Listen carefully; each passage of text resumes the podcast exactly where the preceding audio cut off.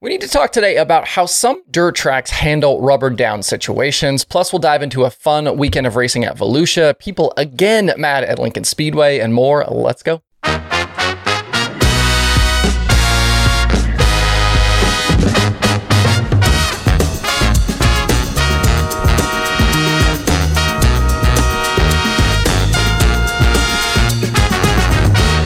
It's Monday, February 20th. I'm Justin Fiedler. This is Dirt Tracker Daily. I know we had some big shows over the weekend at Volusia. We'll get into those in a bit, but I wanted to start today off with the 360 sprint cars at East Bay.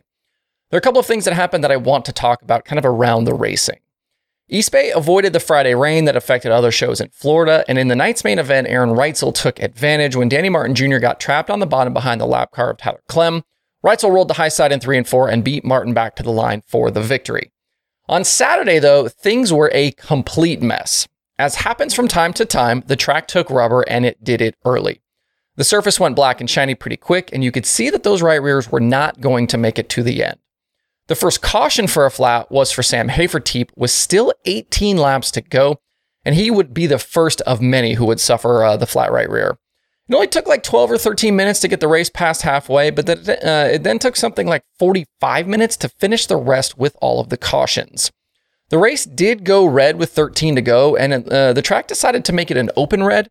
And under that period, teams were able to make adjustments, add fuel, but any tire changes resulted in starting at the tail. And there were a few takers, including Aaron Reutzel. And this brings me to my first point. I don't understand why they didn't just let teams bolt on a new right rear right at that moment with the open red. Avoid some of the cautions to come, admit there are issues, and try and get it to the end. Nobody wants to watch a race that goes under caution every lap or two because of flats. This was their chance to fix it, and they chose not to, and I don't get that line of thinking. Even with the rubber, though, we did have some pretty good action. Guys got their elbows out, where you know they were kind of rooting each other up off the bottom to make passes, and it wasn't the least entertaining rubber down race I've seen. In the end, being the first guy with a flat worked out in Hafertepe's favor as he was in the catbird seat late, drove off to the win. He topped Max Stambaugh, Terry McCarl, Reutzel, and Ryan Timms. The other problem I had with Saturday night had to do with the announcing. And I'm going to pick on Chris Steppen here a bit, but this is true of a good number of dirt racing announcers around the country. You know, it doesn't matter track, certain series. I don't understand why so many guys calling these races refuse to acknowledge a rubber down racetrack. It's clear to everyone at home and everyone on the property what is happening, so talk the audience through it. Don't dance around it and pretend like all these flat right rear tires aren't connected. It's part of dirt racing. Nobody wants it to happen, but we get it. Sometimes it does. Instead, say, here's what's happening. Use it as an opportunity to educate the fans, talk about what the drivers are facing, how they're going to navigate it, what the crews need to be prepared for, etc. I know track promoters would rather pretend that it's not happening, uh, they don't want it advertised, and you know maybe that influences how the announcers handle it on the mic. But it's super lame. We're not stupid. Don't treat us like we are.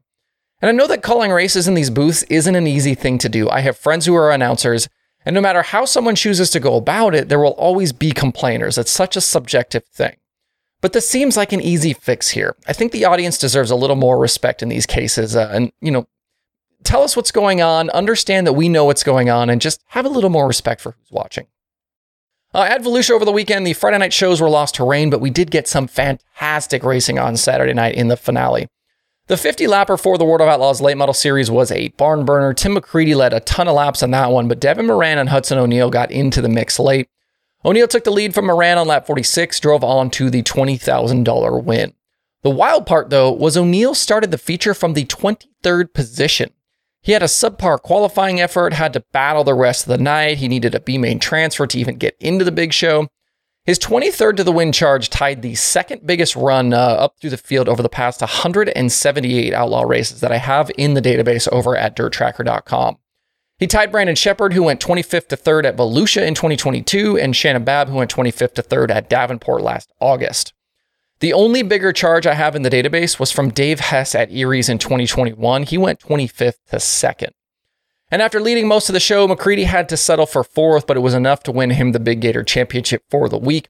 McCreadie is the only driver to finish top five in all four Outlaw shows to start the year. Because of the points bonus for Outlaw full timers, Chris Madden currently leads the standings over Brian Shirley and Kyle Bronson. The series is off for a few weeks now. They'll return March 3rd at Smoky Mountain Speedway in Tennessee. Super Dirt Car Series finale was also entertaining at Volusia. Again, we saw a last lap pass for the win. Jack Lehner and Rick Laubach battled each other for much of the 50 laps, with each taking turns out front. Late, though, ninth starting Mat Williamson was lurking and he pounced on the final lap. Lehner led at the white flag, but got held up on the bottom by the lap car of Jimmy Phelps. And Money Mat drove by on the high side to score the win, which also earned him the week long Big Gator Championship. Not a bad trip south for Williamson and a good way to start the year. Big blocks don't race again until March 31st when they head to Atomic Speedway in Ohio. Big kudos to uh, World Racing Group and Volusia Speedway Park for a kick ass two weeks of racing there. They did have some weather here and there, but the track was super racy, especially for week two. That facility has come a long way since I started going there in 2014. Across the state at Bubba Raceway Park on Saturday night, we had a scary moment in the USAC Sprint Car B main. Kevin Newton got high in turn four, caught the outside wall. He then went for a big ride down the front stretch and actually wiped out part of the catch fencing. He was okay. He emerged from his car after just a few seconds, but the track did have to do some repairs to get the show going again. Uh, just like Volusia, the Friday show was lost to rain. Later in the feature on Saturday night, though, Brady Bacon led 31 of 35 laps, but a mistake in lap traffic cost him the win in that one. He slid high coming to four to go, and Kyle Cummins snuck by to take the top spot. That ended up being the race winning move, with Cummins topping Bacon and CJ Leary at the end. It was a rough week for Cummins and his race team. They blew two engines early on. They needed a Hail Mary run with a third engine from Chet Williams and Jay Harrington to even complete the weekend. Worked out though, they had a fifth place finish on Thursday and the win on Saturday. USAC National Sprint Car Series goes quiet now until April 1st at Lawrenceburg. Brady Bacon leads the way too early point standings over Leary and Justin Grant. Uh, just two shows complete there. A couple of other news items for you today. First, back on Friday, the XR Super Series announced a point fund for the 2023 season. Late Model Series didn't have a points championship per se in 2022, but are stepping up for this year with $300,000 available. The 10 race series will pay $75,000 to the champion, with everyone down to 24th in the standings making money. Perfect attendance isn't required, and competitors can run the other national tours along with XR with no conflicts. The full breakdown is available over at xrsuperseries.com. Also on Friday, thanks to a tweet from my guy Blake Anderson, we found out that the Dirt Cup, now the Super Dirt Cup at Skagit Speedway, will pay $62,000 to win later this year. There's also lap money available, and the bump makes the show the sixth highest paying 410 race this season. New ownership group at Skagit continues to push things along with 410 racing out on the West Coast. And finally, today, if you want to know how fickle the dirt racing community is, let me point you to Lincoln Speedway in Pennsylvania. The track is set to open the Central PA 410 schedule this coming weekend with the Icebreaker.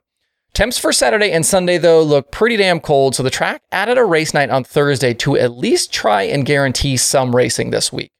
The forecast for Thursday is for a high of 76. But instead of being applauded for adding a race night and trying to make something happen, the online comments are pretty wild.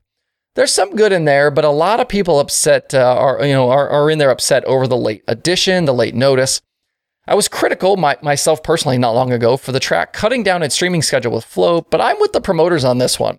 A really nice day is forecasted. Tickets are 20 bucks, 5,000 win sprint cars. I'm not sure what there is to be mad about here. Lincoln did say they will continue to monitor conditions for the weekend and make updates where appropriate. Uh, the only items on today's streaming schedule are Flo Racing 24 7 and Dirt Vision Now. To see the full daily streaming schedule with links to watch, visit dirttracker.com. Hope you guys have a good Monday out there. We'll see you right back here tomorrow.